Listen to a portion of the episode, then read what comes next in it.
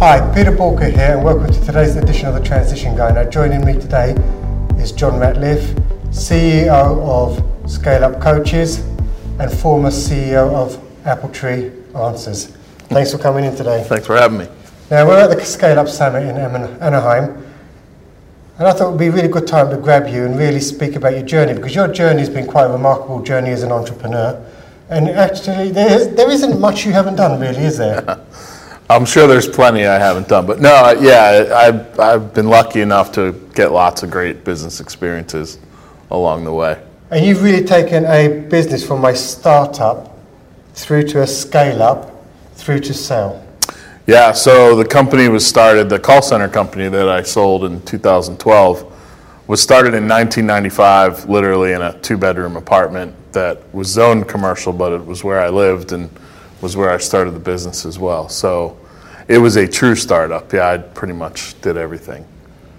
And a lot of people, when they start their business, they very much have those dreams and ambitions of growing their business, but they never quite get there. How did you actually go on that journey?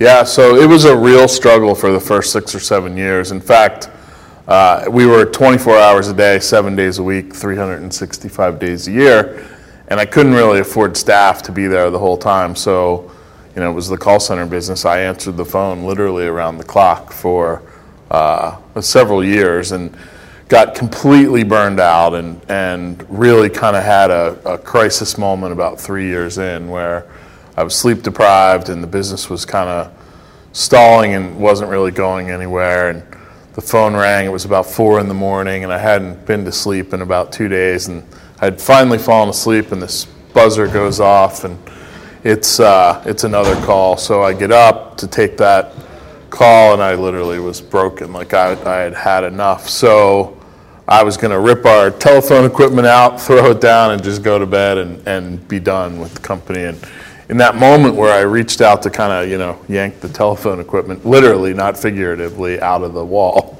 uh, I had one of those, you know, your life passes before your eyes moments. And uh, in that moment, I realized it was going to really be bad and difficult and tough for the next several years, but I saw a little glimmer of light at the end of the tunnel. And it was that moment in that, that crisis, I think, that compelled me to keep going, and, and I got to see that if, you know, a, a few more years of hard work turned the corner. And then, so it took about seven years to really be viable and, and build a real business. How did you see that glimmer of hope? Because a lot of people, they get to that, they don't quite see the glimmer, yeah, and they chuck it in.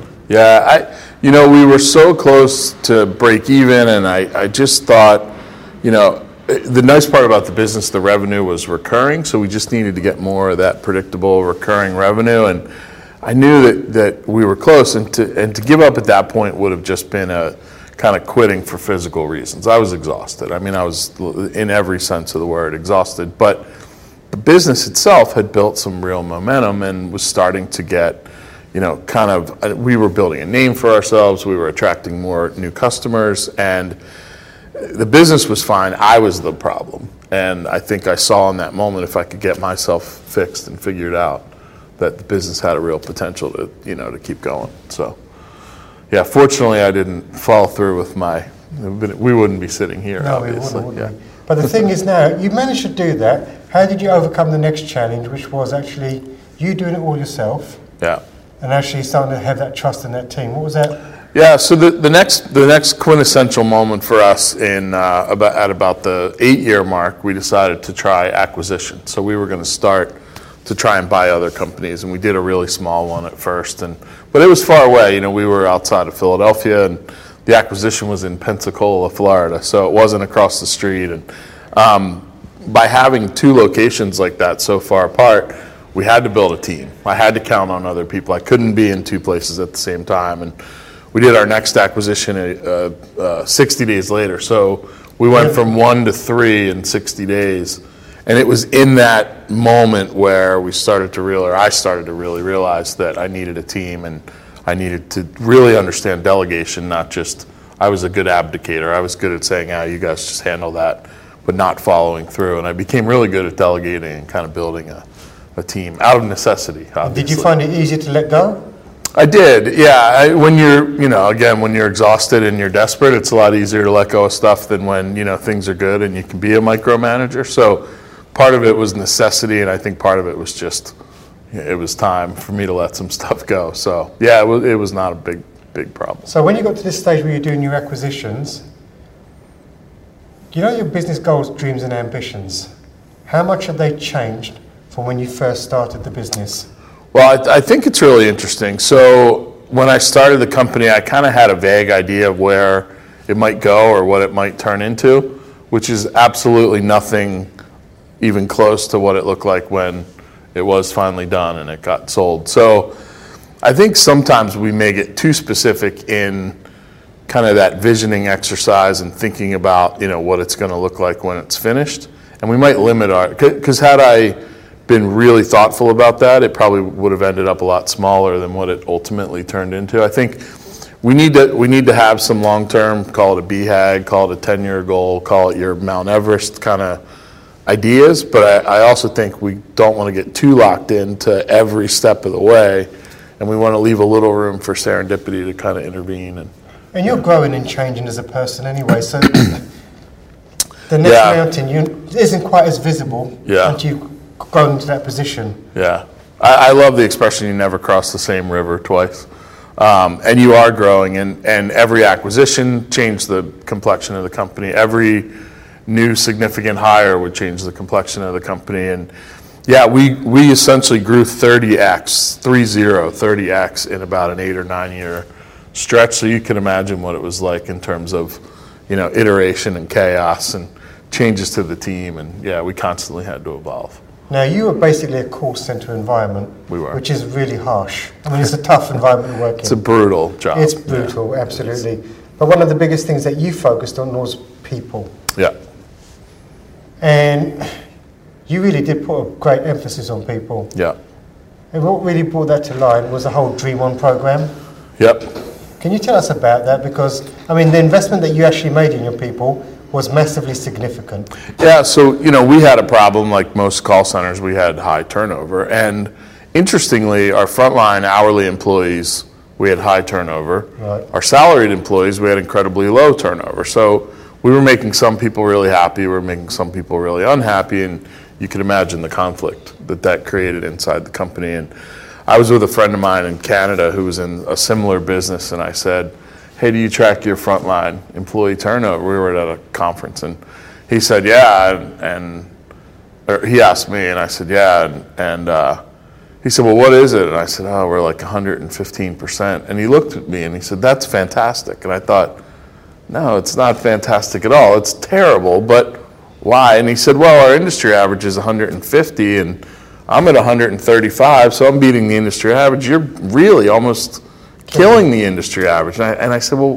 why do we tolerate that? Like, what? There's got to be a better way. So we uh, we were Rockefeller Habits practitioners. We use quarterly themes to kind of, you know, focus on one big idea every quarter. And so we decided we were going to make our quarterly theme around reducing our frontline turnover. And we explored lots of ideas. And we landed on this idea called Dream On. And essentially Dream On was the Make-A-Wish charity model, but internally for our staff. So we went out, we asked all of our staff, you know, hey, if you could have anything, if you could do anything, if you could go anywhere, you know, what would it be? And we, we launched this Dream On program, and um, we were super excited about it, right? 'Cause, well, you could imagine three percent turnover people that create an idea, you know, they think their idea is brilliant, and the, and the high turnover group has got to love it because it's such a good idea. Well, there was no trust between those two groups. So we launched Dream On, um, and we literally don't get any responses in like a week.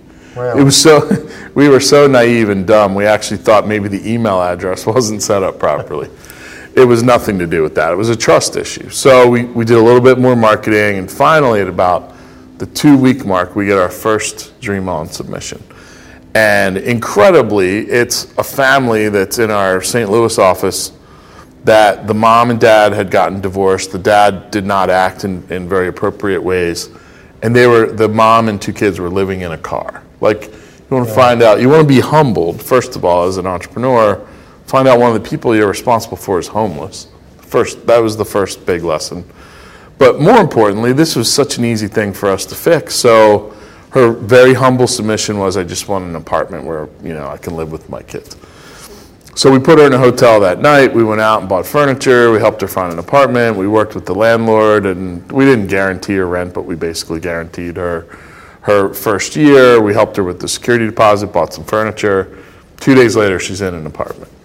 So now it's still one hundred fifteen percent turnover and three percent still kind of some, you know, cultural differences there and, and, and conflict.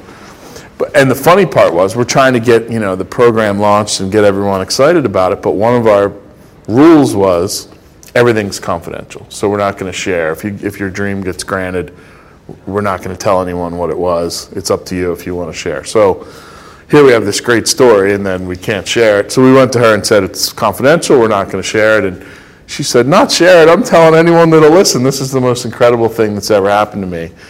And so she tells the story. We were, you know, at the time, probably twenty locations in the U S, and it spreads like wildfire. Amazingly, two weeks later, another, the second dream submission, another employee, same situation, bad divorce, series of unfortunate events. She's living in a truck, not a car. We do the same thing, and, and two hundred fifty dreams later, they were the only two of that style that we ever had, but un- unfortunately, they were back-to-back. Well, then that story spreads, and the and the program takes off like wildfire. And what did that do for your employee relations? So it did a bunch of stuff, but m- most importantly, it, A, started to repair the trust between those two groups, but it brought a level of empathy to the salaried employees that they never had before. And the example I always like to give, imagine you have a frontline employee who's an, on an hourly wage, maybe even part-time with you, single mom, taking care of kids, and, and she's driving to work. And then you have your C F O uh, also driving to work. And they both hit the same pothole on the way to work and get a flat tire. And what do we do? So the hourly employee, it's a real crisis, right? They're, they're that flat tire, they probably don't have triple A, first of all. They probably don't have insurance for the tire. They probably don't have an alternative way to get to work. So now they're stranded. They have to figure out a way to get to work. They're going to be late. They come into work late, and what do we do? We sit them down and say, this is the third time you were late.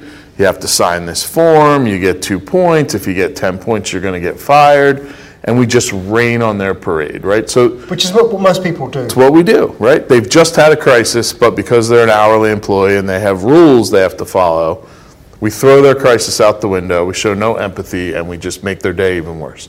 And they actually come in in fear because they know from past experience, because they're late, their day is probably going to be lousy. And then we get all done with the lousy, and then we go, now go out there, sit down, and service our customers like a rock star, right? So we've just ruined their day. They, their day started bad, we made it worse, and then we shove them out there to interact with our customers. Then the C F O, same story, comes in a half hour late. What do we do? Oh, I hit that pothole last week. I'm so sorry.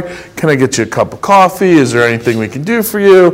Hey, I'll take you to the dealer this afternoon after they put the new tire on that doesn't cost anything because it's insured. And, you know, and the, the person that it impacted the least we're the most empathetic to. The person that it impacted the most, we, we treat terribly. And it was that kind of understanding just of that that frontline group and the challenges that they had and that their, you know, the things they experienced in life came through a different lens and different filters. And empathy, I think, if, if you want to build a great culture with, with high employee engagement, empathy from the leadership team has to be one of the principal tenets. And how did you manage to get that empathy into the leadership team?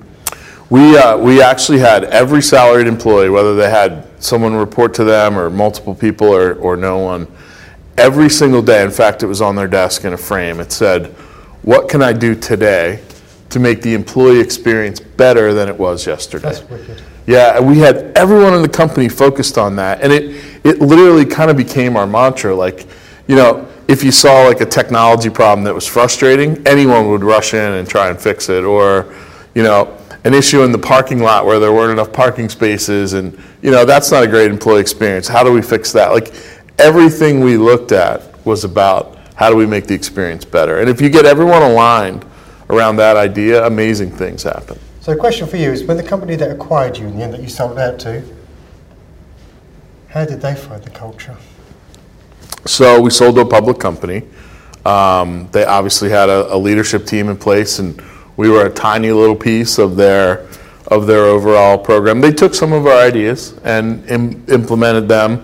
They had bought another company that had a great culture, and and that leader actually went on to be the director of, of people experience at this company. But it was hard for them, by and large, to really pivot, and uh, you know, a lot of the stuff that we put together kind of fell by the wayside uh, at the public company. One one interesting thing, and it's philosophical, I guess, but uh, by the way, we banned the term H R. We call it the Employee Experience mm-hmm. Department, because I really believe the fundamental first job of H R is around employee experience. Certainly compliance and paperwork and getting taxes right all matter, but I also think they should be focused on the experience. But interestingly, at the public company, H R had this incredible level of operational decision-making authority, and the operators of the business actually were a little bit handcuffed, and in a situation where there was a gray area, the H R decision would win out over the operational mm. decision. And we were the exact opposite. We,